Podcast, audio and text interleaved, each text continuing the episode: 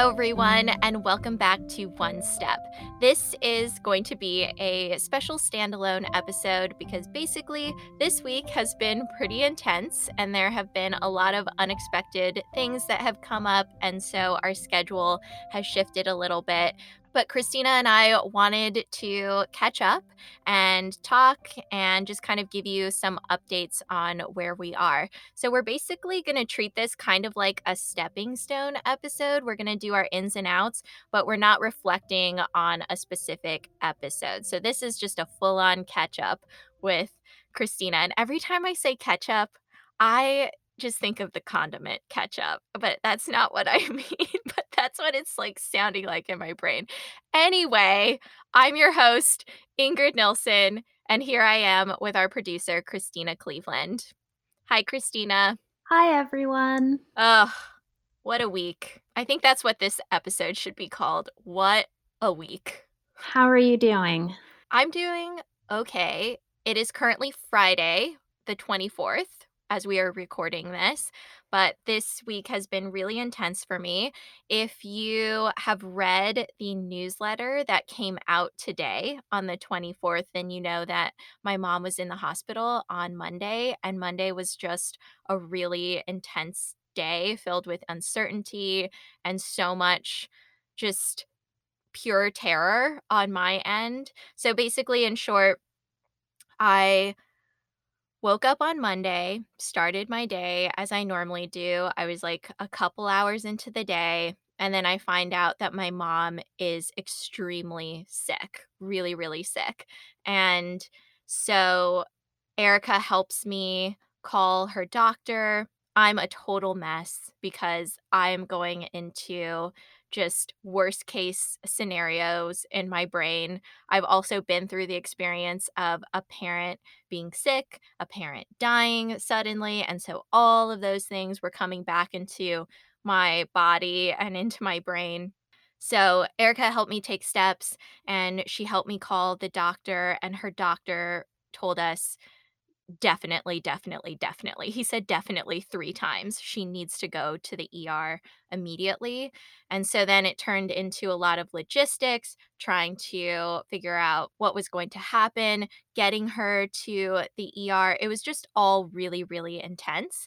And I didn't know what was happening with my mom. You know, we're in the middle of a pandemic and that is already terrifying. And then my mom being across the country, being in a really high risk group, I was just absolutely terrified and also feeling really helpless across the country. And so basically, Monday was just a lot of things. And if you've ever been in a situation like this, then you probably know that information is kind of coming at you in all different directions and you're trying to figure out what to do with it and also manage your own emotions and it was just really difficult and I kept having to bring myself back to okay, try not to get too far ahead in the future, just focus on literally what you need to do next. Like I just felt like I was looking at the next step in front of me.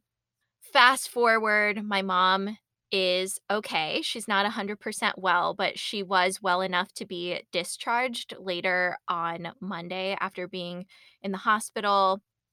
And that was a huge relief. So she is currently just recovering and getting better.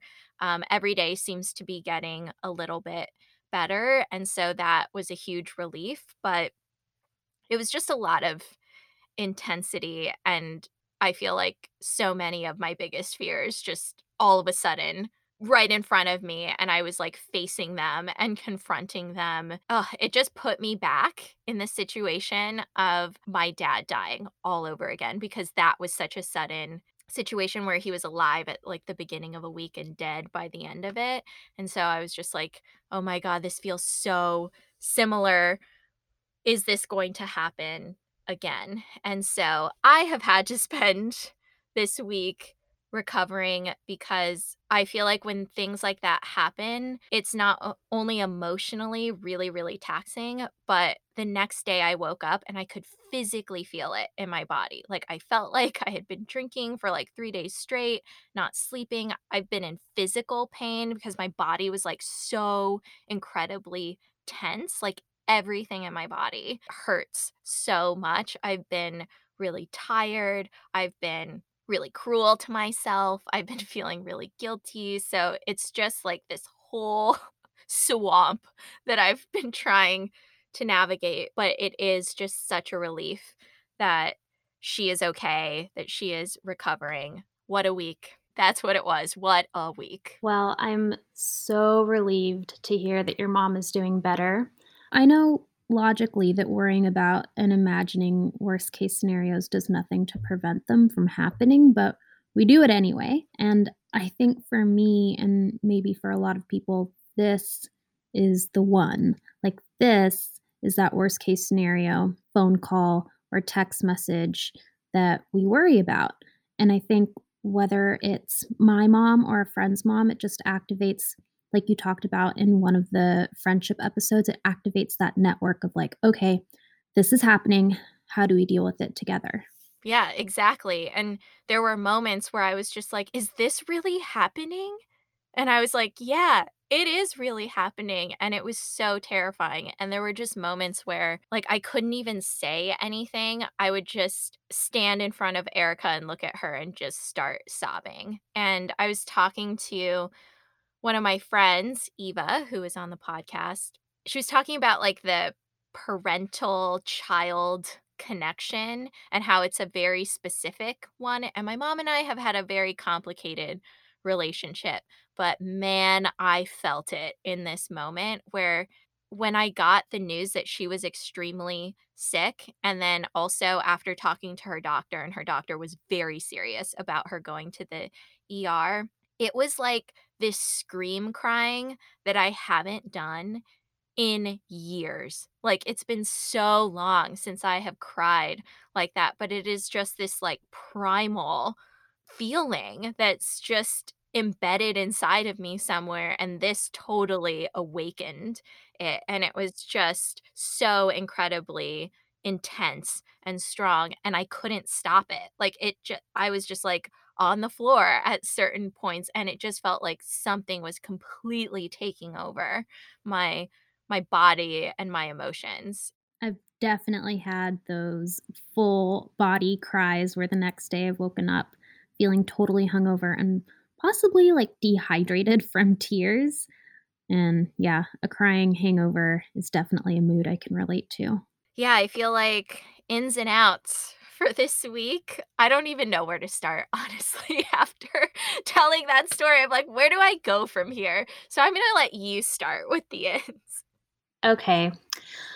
Well, one of my ins this week was listening to Fiona Apple, who I think is actually a good soundtrack for a crying hangover.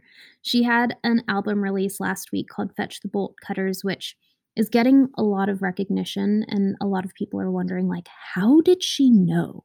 Because her lyrics are really fitting right now.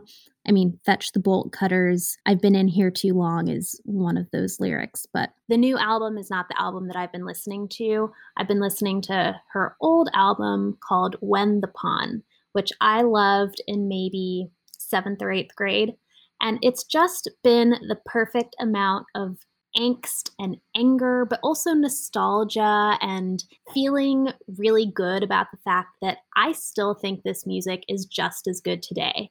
There are a lot of songs that I liked when I was younger that I hear and I'm like, this is so cheesy. I had terrible taste. What was I thinking? But listening to this album, I'm like, wow, go young me. Like, this is good. This is good quality music. So I tried listening to the new album and it actually just made me feel really angry and not in a good way. Like, it, it's a pretty angry album, and that's probably good for some moods, but the one that I've been really loving is When the Pawn.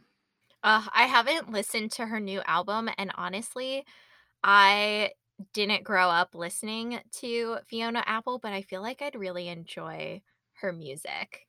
Yeah, it's just the right tone, I think, for right now. I have really loved in this moment going back and listening or watching things that I enjoyed when I was younger that has been really fun, but also a great way to get in touch with myself on a deeper level. I have on mine watching cartoons as one of my ends because that is something that I did when I was a kid for sure and definitely still watch them into my teens but like more secretly because it wasn't really cool to be watching cartoons as a teenager but I still really like them. It's kind of that same feeling of watching these cartoons and then some of the episodes I'm like, "Oh, the topics that they're covering are really good. This is really good. I'm still entertained by this as an adult." So I've been watching Doug, Rugrats. I'm exploring what else is on Hulu, but they have all of these shows on Hulu that I watched as a kid. There are just moments and certain storylines where I'm just like, "Oh my gosh, this is something that still really resonates with me." There are definitely things that are very dated, but then there are things that still resonate very deeply, and I remember some of the episodes too. Like, I watched the first episode of Rugrats, and I was like, I 100% remember the episode of the Rugrats. It's Tommy's first birthday. They're all trying to eat dog food because they want to turn it into a dog. And I was like, this is just so unrelated to all of my life experience right now, and it is absolutely delightful. Yes, I would like to see little cartoon babies trying to eat dog food because they think in their imaginations that they're going to turn into a dog. I was like, this is amazing. And this is totally how your imagination works as a kid. And so it really was nice to sink back into that. And both Erica and I got sucked into watching the first episode of the Rugrats together. There is something kind of similar in this period to being a kid, where you're at home, you really can't go anywhere because you're so dependent on like your parents driving you somewhere or giving you permission to go somewhere. So you're really just looking around your house for things to do and ways to entertain yourself. I guess there are a lot of parallels. Yeah. I think this was an email from a listener that came in, but they were saying that you know, sinking into things that they did as a teenager and as a kid reminds them of a time where they didn't have all of these big adult responsibilities and to just be in that space for even a short amount of time was incredibly comforting and to sink back into the things that they really loved when they were a kid or a teenager and I was like, "Oh yeah." When I was watching the Rugrats, it put me back in the place where I wasn't responsible for, you know, paying bills, like thinking about the future and, you know, the adults around me were doing that. And so it's interesting how that does happen even when you're not trying to get there and when I read that experience from a listener, I was like, "Oh, yeah, I totally know what that feeling is." It has been interesting that we had planned for these teen episodes before this happened, but now they've taken on a whole new meaning, and we do have more younger self episodes coming up, and they mean something so different in a way that we could not have planned for. I know, because we had a whole different idea about this, and it really does mean something new in this moment. And it has been really incredible to see how many other people are dipping into their younger selves in this moment and rediscovering things as an adult. So it's definitely something that people are reaching for and finding comfort in. There's also this article on the cut that I shared on the One Step Instagram about how self isolation is a recipe for depression. And there was this quote from a clinical psychologist about how right now we've been reduced to worrying about our most basic needs. It's like in Maslow's hierarchy of needs. And we're worrying about health and shelter and food. And that's why it's so important that we're taking care of ourselves in the way that you would take care of and nurture a child, like talking to ourselves and reassuring ourselves, you're okay, you're safe. These are just our most basic needs. So I think it makes a lot of sense that you're watching cartoons and eating cereal, and I'm like wearing my hair in braids and listening to old CDs. And I think it seems to go deeper than just this feels fun and nice on the surface. Yeah, taking care of your basic needs is totally something that comes up in this, and that is how I've had to navigate this week. And on Monday, going back to the moments where I was like, okay, literally, what is the next thing I have to do? Not the next three things, but the next thing. And it could have been as simple as like, go to the bathroom eat food. Like super, super basic. Those things kept me moving forward and helped get me to the bigger tasks that I needed to do, but helped get me there in a way that felt like a slow buildup as opposed to, oh my God, this big thing that I'm so nervous about or I'm really terrified of. It just seemed like the next right step that I had to take. It still was like nerve wracking, but it definitely helped taking care of myself, you know, eating food before I talked to my mom because I recognized, oh, my body is signaling that I should eat. I don't particularly have an appetite right now, but I need to eat something. And so I made myself eat something because I knew I needed to. And that helped me just be so much better on the phone with my mom when I was talking to her. And I remember just being in shock. I was like, oh my God, this is coming out exactly the way that I wanted it to. This is not typically what happens. And I just remember being like, oh my God, because I ate, because I was reaching out to people for help, it gave me the space to show up for my mom in the ways that were the most important. It's amazing to me that this podcast is called One Step. And even in the most terrifying moments, it still comes back to just taking every single small, doable step that's right in front of you. Yeah. And I thought about that too. I was like, oh my God, I'm actually really living this in an actual emergency.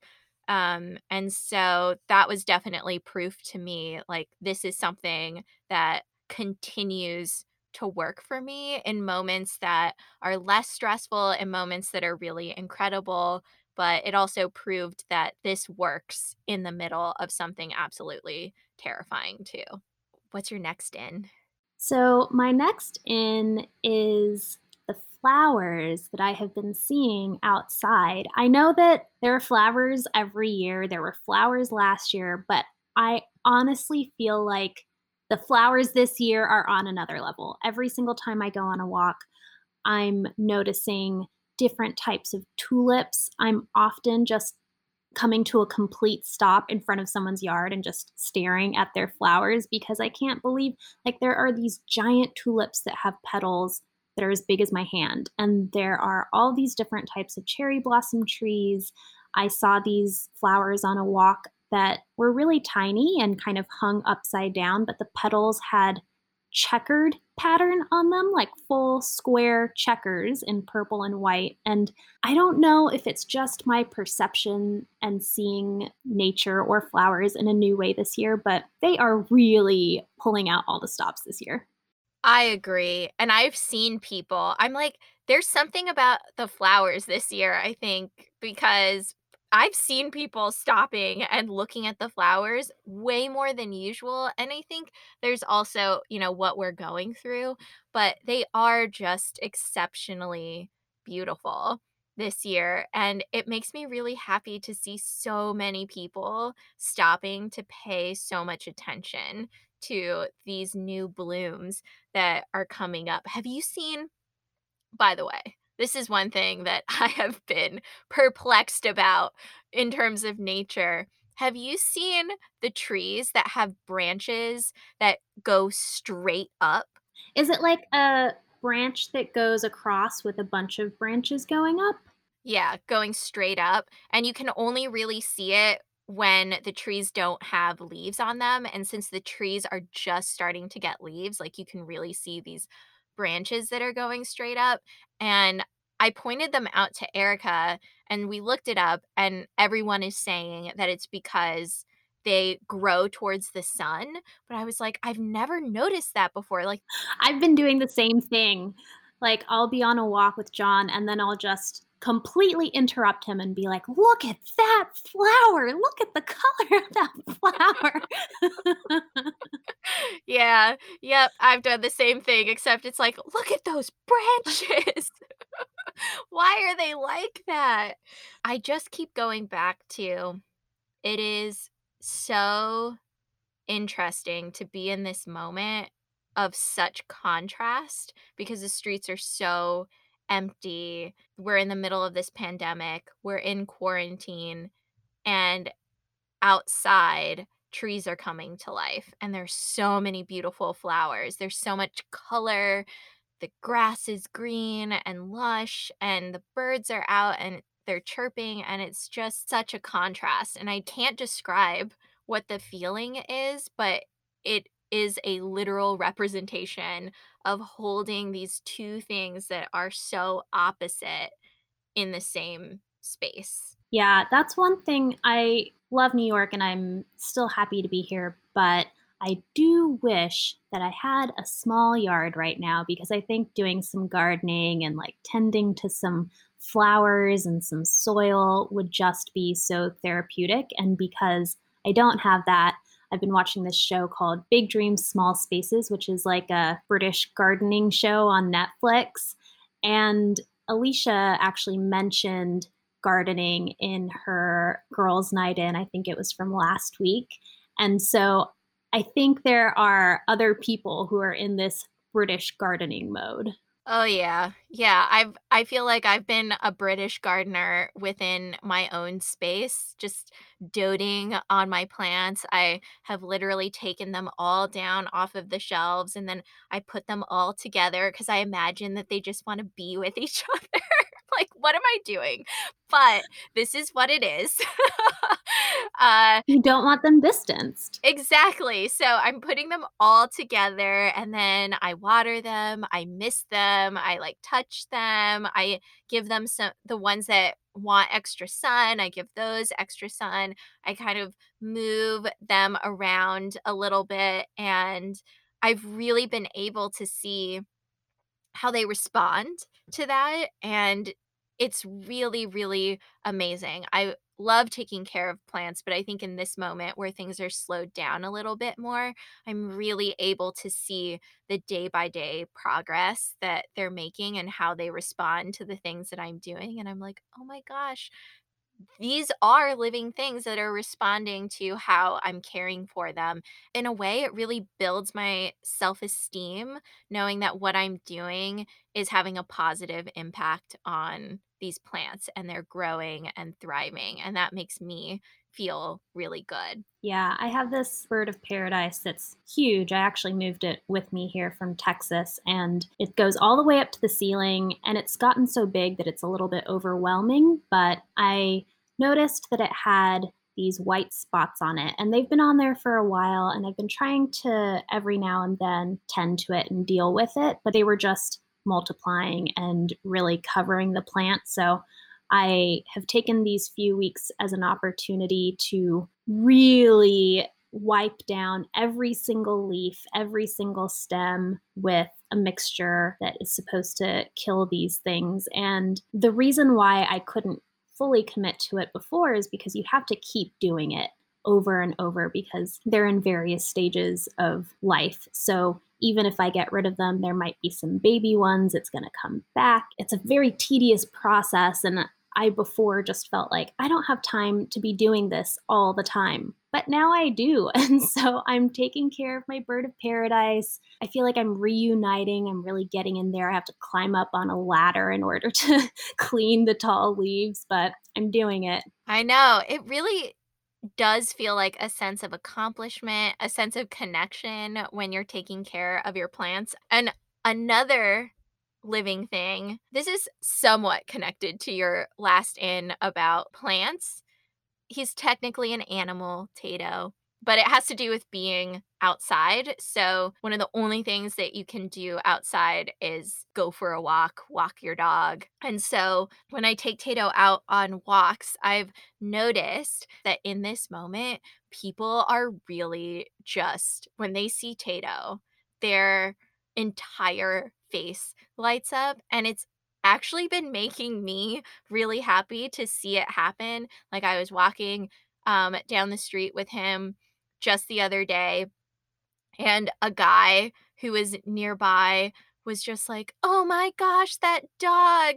And this was just a grown person just taking pure delight in Tato, the fluffy little Cheeto puff that he is right now, going down the street. And like kids have been taking so much delight in him. I've noticed people looking at him and they have like such big smiles on their faces. And it just feels so incredible to know that this tiny little animal who is totally oblivious to what is happening in the world is making so many people that he doesn't even know exist smile and have experienced just this moment of pure delight and joy.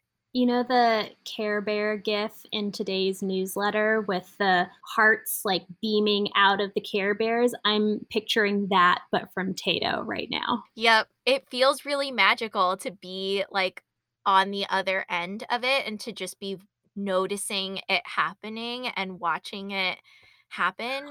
One of my favorite things is it doesn't happen very often because usually I'm walking my dog, but when someone else is walking my dog and I can see them from a distance and he's like coming towards me, I have the experience of like, oh, this is what everyone else is seeing his happy, smiling face and his little prance. Like, oh, this is what everyone's reacting to. And it's my favorite thing to be on the other side of it. And like, he is really cute. yeah, I know. And you're like, yeah, my it's like your dog is a celebrity or something. Every time I see a Pomeranian, I'm like, Tato? But it's not. I know. Whenever I see a Shiba Inu, I'm like, is that Katsu? or even if it's one that doesn't look like Katsu, I'm like, I wonder what Katsu would think of that Shiba Inu. oh man, uh, the thoughts that go through our head about dogs. Do you have another in? Yes. So I got Hulu, which is a big development in my household, so that I could watch High Fidelity.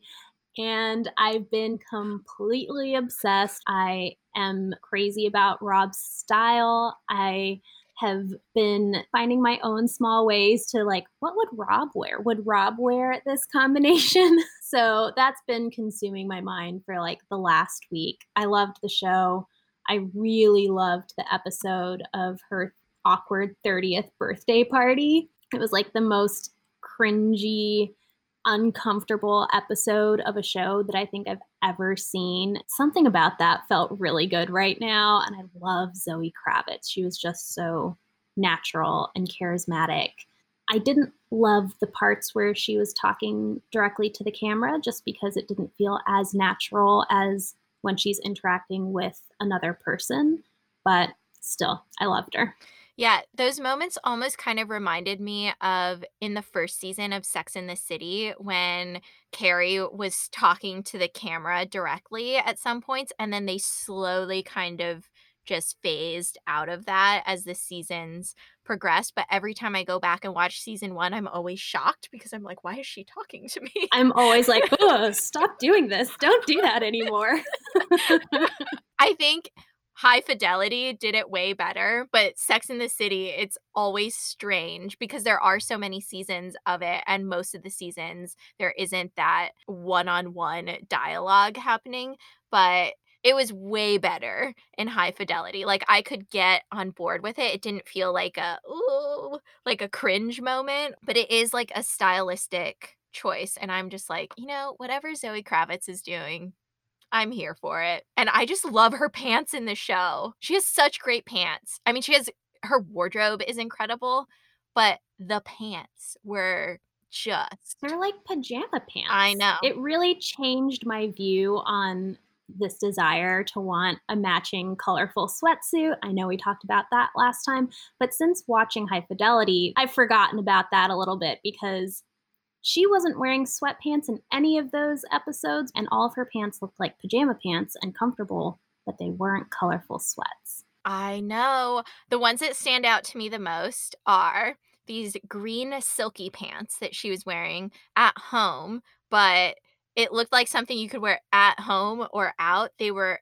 amazing. They were like an emerald green. They were like a silky, loose material. And then she also wore these lavender, like cargo pants that I loved. And it made me think about that style of pants in a whole different way. And then she also had a couple pair of yellow pants. She had yellow corduroy pants. Oh, and then she had a really amazing pair of pink silky pants too. Those were really cool. I've already started searching Poshmark and Etsy for different Rob inspired combinations.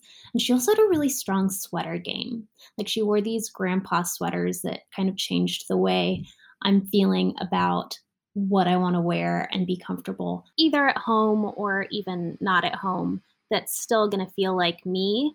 And her definitely her sweater and comfy pant combos really changed what I'm dreaming about wearing.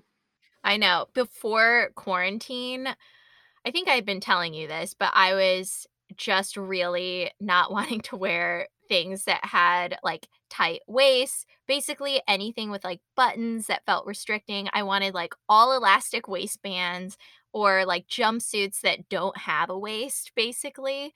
And so seeing high fidelity just really inspired me and made me realize yes, there are so many different options out there for whenever that time comes when I'm going to be looking for these things. I have so many new ideas now, which made me feel creative just watching the show and taking in all of the outfits. It felt like I was replenishing myself visually. Yeah, I don't know who the stylist is, but I want to look them up because all of the clothes that all the characters wore, it seemed like it was just the wardrobes of these actors. They felt and looked so natural in these clothes. Well, now that you have Hulu, you got to watch Little Fires Everywhere. Erica and I just finished it. That's next on my list. Yeah, that, wow. That's all I'm going to say. That was a wow show. I mean, Reese Witherspoon and Kerry Washington just give incredible performances. I feel like everybody, honestly, in that series just gave really, really incredible performances. And there are moments where just emotions are so high. And I would have these thoughts of like, oh my gosh, what was it like for them as an actor afterwards doing that scene? And if you have to do it multiple times. But now we have moved on to Killing Eve, which is in its third season right now. It just came out and we've been watching it on Amazon Prime. You have to pay for it, but we just love Killing Eve so much that we're like, we just need to watch it as the episodes come out. But uh, I just love Sandra O oh in the show. I love Villanelle's character. She's just so dark and quirky and weird and strange, and also has really interesting style too. Have you seen Killing Eve? No, but I've read about it. I've like read people's opinions on it. So I feel familiar, but I haven't actually watched it. It really takes you on a journey and when I started watching it, I didn't really know what to expect and you just get hooked so quickly and the characters are just so incredible and Ugh, I just love Sandra Oh in this show so much and just how the characters' storylines develop and how they end up connecting with each other. And so I'm not sure where season 3 is going to go. That's the thing about this show is I feel like it's just so unpredictable, but I'm really excited to see where it goes and I'm so happy it is back. Okay, should we talk about some outs? Okay, so my out is trying to quarantine perfectly.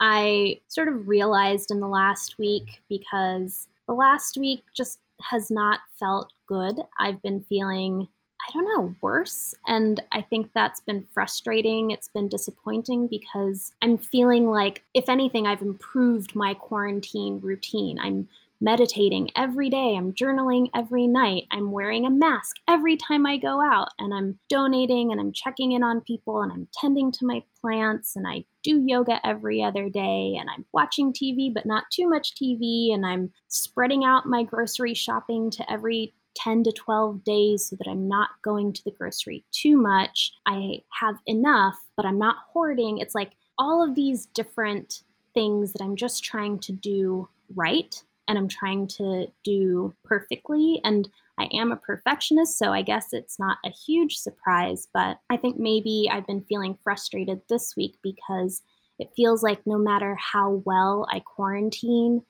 I'm not really seeing a payoff. Like the news doesn't seem to be getting any better. It's frustrating when I talk to other people in other places who I feel aren't quarantining as well or they're not following the rules as strictly. And so I was telling a friend this week about how I've been feeling and I was getting really worked up. Like, am I quarantining wrong? Is what I'm feeling about this wrong? And she ended up saying, You're doing it right. I see you, I hear you, and you're doing it right just hearing those words really landed with me in a way that I think the way that you wrote about in your newsletter, hearing the phrase, you're doing a great job, it just hit me like, okay, I'm doing it right. I don't need to do it perfectly, but whatever way I'm doing it right now is right. Yeah, that is so huge. And it's so interesting how, even in a moment like this, our perfectionism just like still finds a way to try and live and survive, and I'm like, "Ooh, you're sneaky. What are you doing?" Yeah. Because I've felt the exact same way also, and that's why when we received that voice memo from a listener, it was right after last week's newsletter came out, a listener sent a voice memo, and I listened to it, and they specifically told me, "You're doing a great job," and I just had tears in my eyes because I realized I had been putting so much pressure on myself, and I was judging myself so much, and I was just being so cruel to myself, and someone saying, "You're doing a great job," just made me sink into that space, like, there's so many things that I have been doing right, and I haven't allowed myself to recognize that. Yeah, I've really been working on telling myself, like, "You're doing a good job," but also making a point to tell other people because I have experienced firsthand how good it feels. Yeah, I've been doing that this week too, talking to my friends who have just been such a huge support to me, and also recognizing that, you know, they're going through things, whether you feel like your skin needs to be perfect in this moment, or you need to be having, like, the perfect response to everything, just whatever it is, it just goes back to, like, what perfectionism actually is, which is just this very narrow path that you're supposed to try and fit yourself in, and it really doesn't work for the vast majority of people, and it's really unfair to try and force ourselves into that space because we're all coming from different circumstances, and so I've been doing the same thing with my friends, and it means a lot to them to hear it because I have realized this week we're not hearing that. We're not hearing that from ourselves, from other people, because we're so consumed with everything else that's going on, and so taking a moment to tell someone else, "You're doing a great job," or "You're doing everything right," like, watching or listening to how that lands with someone is really, really powerful, and it goes such a long way in this moment. I think especially right now when it feels like it just feels like we're doing it wrong. Our numbers are so much worse than other countries, and it just makes me feel like we're not doing it right, and it's it's been very overwhelming for me this week. Yeah. I know, and I feel like my out is definitely connected to this. I've had a lot of guilt, and it's 100% connected to perfectionism, trying to have control, wanting to have answers too, I think. So I've been dealing with just so much guilt, especially after Monday happened. There were just so many guilty thoughts and feelings that came up, whether it was like, Am I a bad daughter for choosing to live across the country from my mom? We had had interviews planned for this last week that needed to be canceled because I was dealing with an emergency and couldn't do those interviews. And I was like, Do the people that I plan to interview hate me now? Then I was like, do the people that I work with, are they annoyed with me? Are my friends annoyed with me because I've asked them for help? Like, it just kept going on and on and on, and I just felt so guilty. I was also telling myself, "Am I overreacting?" You know, I think that it goes back to that you're doing a great job, you're doing everything right, because that's what my friends have been telling me this week, um, and it has helped so much, and Erica has been telling me there was a moment where Erica was like, "You are having the exact right response to this. You're not underreacting, you're not overreacting. Your response is completely proportional to what is happening, which is an emergency. You are responding the right way." And it just gave me comfort because I was like, "Am I overreacting? Am I underreacting?" Like, I wasn't acknowledging that this is the reaction that I just need to have, and that is the right one. And for me, it's so clear and just like objectively true that no, no, no, no, the people who we rescheduled interviews with could never be annoyed or upset with you right now. And I would never be disappointed that you needed to take time to help your mom in a literal emergency. But I've also been in your shoes where I'm like, okay, this is a set of circumstances that I didn't cause and I have absolutely no control over, but I still feel guilty about them and everybody must hate me. And even though on the other side of it, I'm like 100% no, no, no, no. Of course, no one is thinking those things about you. Like, I get it. Yeah, it reminded me of, like, a very heightened experience of a taking a sick day when you're not feeling well and you know you need to just, like, rest, but then you feel so guilty for taking that time. That's what this was, but times a 100, and especially because I needed to rest after that experience. Tuesday was really hard. Like, I did these things that were really nice for myself, like watching cartoons and reading a book and resting, taking a nap, like letting my body just like physically rest. But there was so much guilt that I was battling that day. And I really had to reach out to people, write about it, like get it out of myself instead of like stewing in it. And so it took me until like the afternoon to really start sinking into a better mental space where I was starting to let go a little bit more. But I was just so shocked at how, even in a moment that I know rationally was an emergency, was extremely heightened in emotions and fear, and I did the things that I needed to do in that moment, and I made the right decisions, and I made the best decisions I could in all of the moments that were presented. I was still feeling so much guilt, and I was still being cruel to myself. Like, I would have assumed that going through something so incredibly intense, I would have been a little bit kinder to myself, and I was like, "Oh, no. It's still coming in. It's still trying to sneak in." And, man, it just felt like I had to really just, like, pull on, like, all the tools that I had in my toolbox, and I will say that they worked. It took some time, but the difference here between now and the past is that I know what's happening, and so it helped dissolve things slowly, and I think the huge thing for me was asking for help from people, like, I continuously asked for help from people, eh, which is just something I never would have done in the past, and I was telling Erica, I could have technically done everything on my own, it would have been even more stressful. I really would have been stretched to my absolute limit, probably beyond my limits.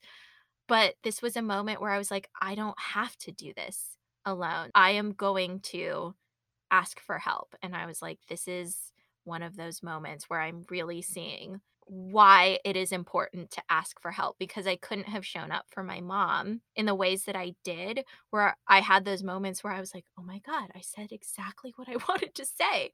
I was as loving as I wanted to be, like, I was as clear as I wanted to be."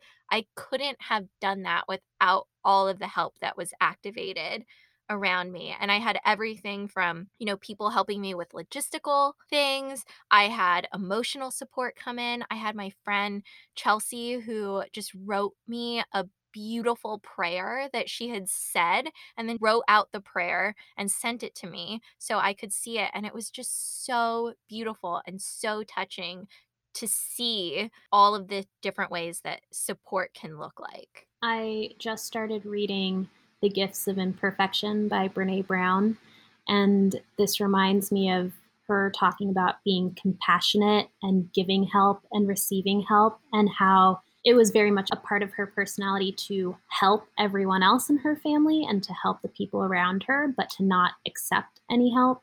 And that she didn't realize that when you ask for help or go to someone and ask for support, it in turn makes that person feel better because they feel like you trust them enough to come to them. It also shows them that it's okay to be in these kinds of situations and to need help. And when they are in that situation later, they'll feel permission to ask for help from you and from other people. And I only started reading it a couple of days ago, but it's already feeling like a very timely read, especially for right now. Yeah, it's really incredible how stepping into service serves both people. It's a gift to the person who is receiving the help, and it's a gift to the person giving the help, and I feel the exact same way, like, I was always, like, on the giving end, but I never wanted to admit that I needed help myself, and I think it just makes me a truer version of myself when I accept help. Like, I am able to be who I really am, not like the stretched version of myself that is just kind of like going through the motions and not present with what is happening. I feel like that was just such a huge lesson for me, and also just being in quarantine, being across the country, figuring out, like, how to receive help from my friends who are in different places, um, to give help to my mom who's across the country, and then also being, you know, in a confined space with a partner and watching how that help was playing out too, because Erica played a huge role in helping me that day. It was just really remarkable. I kept saying to Erica, like, it just felt like this whole network was activated, like a PTA phone tree or something was just like activated, like a button was pressed and everybody was like, "We are here. What do you need?" You know? Like, everybody just, like, stood at attention, and I was like, "Oh my gosh, this is so incredible because this is exactly what I would do for my friends and for people that I love, and it is such a special and remarkable gift to be able to receive it.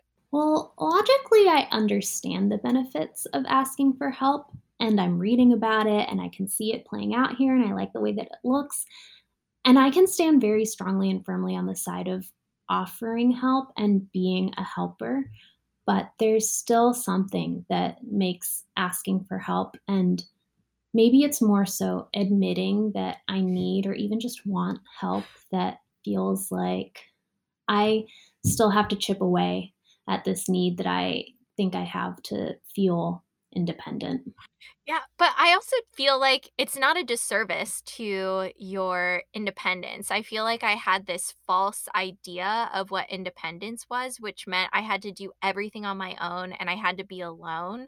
But asking for help allows me to have, I think, what the truest version of my independence is because it goes back to, oh, I get to be who I really am, not this false version that's like completely stretched and just kind of going through the motions, but I get to be who I really am. And I get to watch other people be who they really are too. Because in those moments where you're asking for help from people, you see who they are and it was so incredible to see. I was like, I have magnificent friends. I have magnificent people in my life. Like, that is the word for it. They are just magnificent. I was just so incredibly grateful for it too. And then thinking about my mom being in the hospital and the people who were there caring for her they were making jokes with her and they kept her in really great spirits. And I was just so grateful for the help that they were giving to her while I couldn't be there with her. And that night, I screamed extra hard during the 7 PM cheer. I like unleashed for that 7 PM cheer because I was like, this has a whole new meaning for me because I am just so grateful for all of these people who showed up for my mom today and who are working in a hospital in the middle of a pandemic and are still able to connect with people on a human level and make my mom laugh and just keep her spirits up. And she was telling me what they were telling her. And I was like, I'm so happy that my mom is taken care of, that there are so many people who are like coming together to like take care of her. Um, even though most of us like couldn't be there with her. We were all like figuring it out from a distance. Ugh, these episodes just always seem to like evaporate. They just go by so quickly. I agree. I have like three more ins and outs. I know. I'm just like, I could keep talking. it also just feels like such a huge relief because I've just been like stewing in all of this stuff all week. I'm like, it feels nice to just talk about things that are like TV shows and things. Before we go, I'm going to give you a little update on the schedule since things have shifted a little bit due to everything that has happened. So, this is the episode that is going up this week as you know because you just listened to it. But we will be returning next week on May 4th with our regular schedule. So we will have an interview on May 4th, and then later we will have our stepping stone episode on Thursday. Basically, we need the week that you're listening to this episode to catch up, recalibrate, reschedule things, and just kind of get back on track with the schedule that we were on. And that just takes some time. And I've also just needed some time to recover myself. We didn't even get to talk about how much physical achiness we have in our bodies because that was a thing. Well, I'll keep it short, but in a nutshell, everything aches. And no matter how much yoga I do, I've just been feeling like my body is 80 years old. Like my joints, my muscles, everything. Yeah, me too. Everywhere. Like literally everything hurts. It's on another level this week, especially. But I am really grateful that we got to catch up today after such an intense week. And I'm so grateful to everyone who is listening and who has written in and who has sent voice memos, who have left comments. They have really, really meant a lot to me, especially in this last week. And you know, people didn't even know what was going on. They were just sharing a piece of their story with me or saying something kind. And it just felt so incredibly tremendous and meaningful this week. And it really helped me to feel connected to people in a moment where I often felt alone and scared. So I want to say thank you to everybody because it really, really meant a lot to me this week. I guess that's going to be it for today. If you are not subscribed to our podcast, please make sure you subscribe and rate and review this podcast so you don't miss future episodes. And also, just rating and reviewing helps us out too, since we are a little baby podcast here on the internet and we're recording in our closets. You can find this podcast on Apple Podcasts, Spotify, Stitcher, or wherever you listen to your podcasts. And if you'd like to stay up to date with, you know, future podcast club meetings that we're going to be happening, just what's happening with the podcast in general, you can follow One Step Podcast on Instagram. We post little things there for you guys. And then there's also the newsletter that you can sign up for it's the One Step Wellness podcast. There is a link to sign up in the bio of our Instagram. You can also go to my bio on Instagram at Ingrid Nilsen, and there's a sign up link there. So there are lots of ways if you would like to read the newsletter that comes out on Fridays. I think that's pretty much everything. I officially have it all memorized because normally I have to have like a little script in front of me to make sure I hit everything, but I have magically memorized it all, everyone. This is a moment to remember. Thank you so much for being here. Thank you for listening. And thank you to our producer, Christina Cleveland, our sound engineer and editor, Tung Chen, and of course, our studios, our closets in New York City. Take care, everyone, and we'll talk soon.